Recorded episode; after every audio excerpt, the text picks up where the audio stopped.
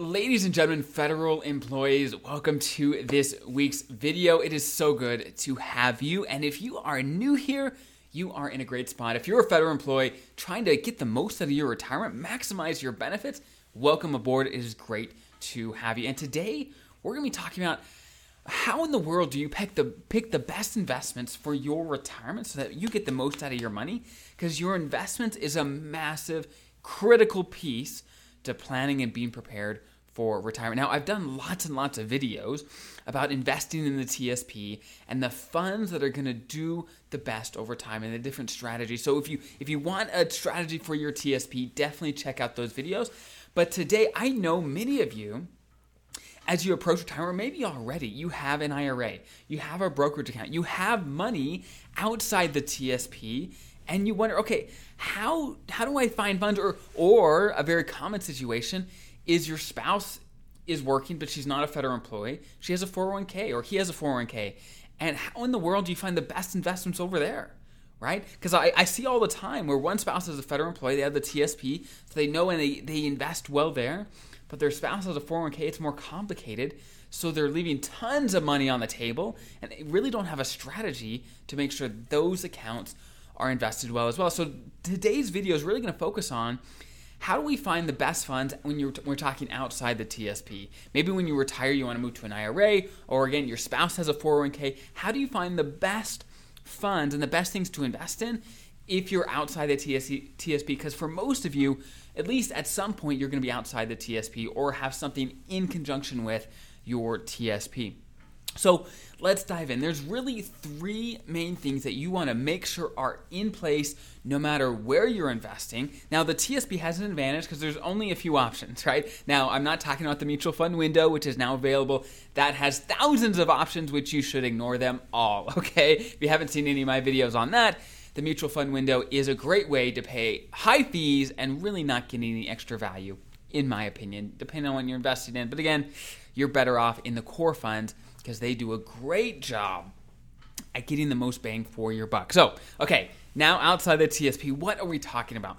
Number one, number one the criteria that is crucial to have when investing in anything is liquidity. And what the heck does liquidity mean? Okay? It doesn't mean you're investing in liquids, right? It means that you want to invest in something that you can get out of very quickly if you want to. For example, if you go and invest in an ETF or just a stock, you can sell it tomorrow because someone probably wants to buy it from you.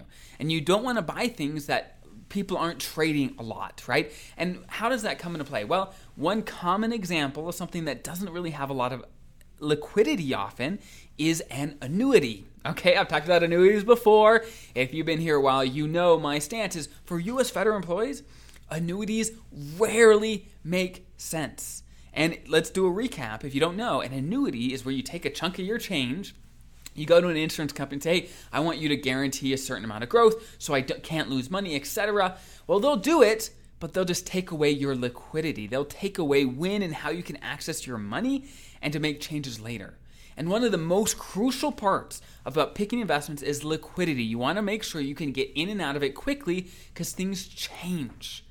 The biggest thing in retirement is you want flexibility. So as the world changes, as the laws changes, as your life changes, as the needs change, you can change your money too. If you lock yourself down into something, into some sort of investment, you are in trouble. That you're probably going to lose a lot of money in the meantime because you get stuck, or maybe you have to pay fees, or whatever it is. You want liquidity. You want to be able to get out of it. No questions asked. Okay, that's number one. Number two, when you're picking investments, you want diversification. I see this all the time where someone has a favorite company, whether it's Tesla or Amazon or whatever it is, they have this company or Apple.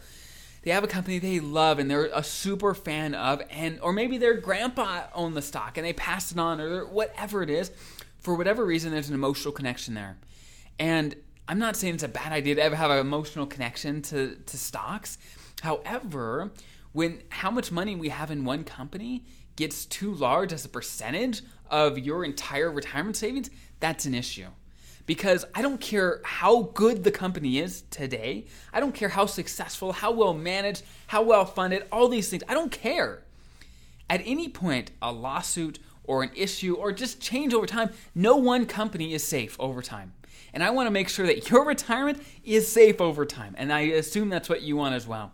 So you want diversification. You want to not put all your eggs in one in one basket. You want to spread it out. I'm going to invest in hundreds of companies in the TSP that's built in for you, right? The C fund is 500 companies, the S fund is even more.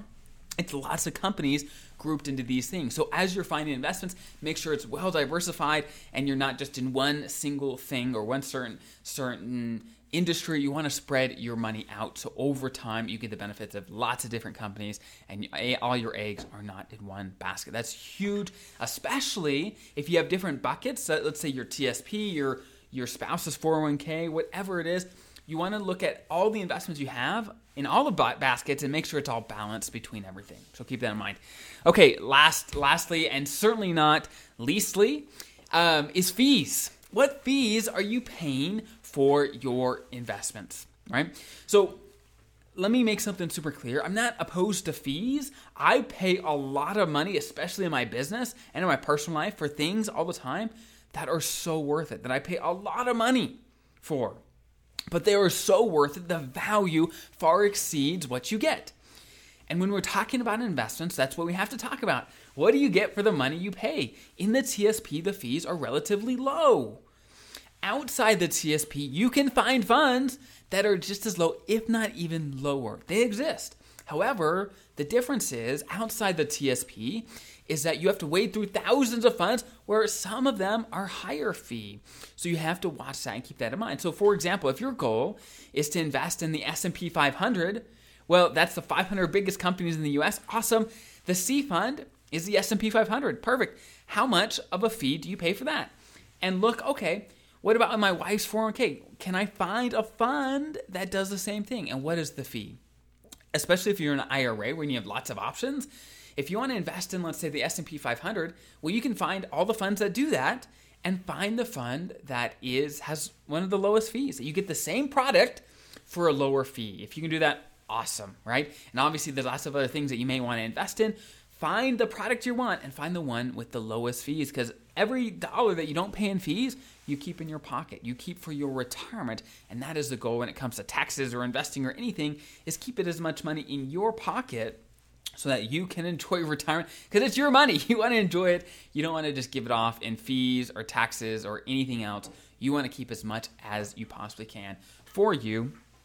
And it, and looking at the fees is one of the best ways to do that. So those are some of the three criteria there's certainly others when it comes to investing, but those are huge. And I wanted to give you that perspective as you're investing outside the TSP, as you're making these decisions. You want to watch out for those three, especially, and the results you get will certainly be better as you make these improvements over time. So I hope that's helpful. If you have any questions, comments, please put in the comments below. And there's a ton of different references and resources in the description below for things like a, a, free copy of my TSP book or tons of things that will help you in your retirement. retirement. So definitely check those out. Have a great rest of your day. We'll talk soon.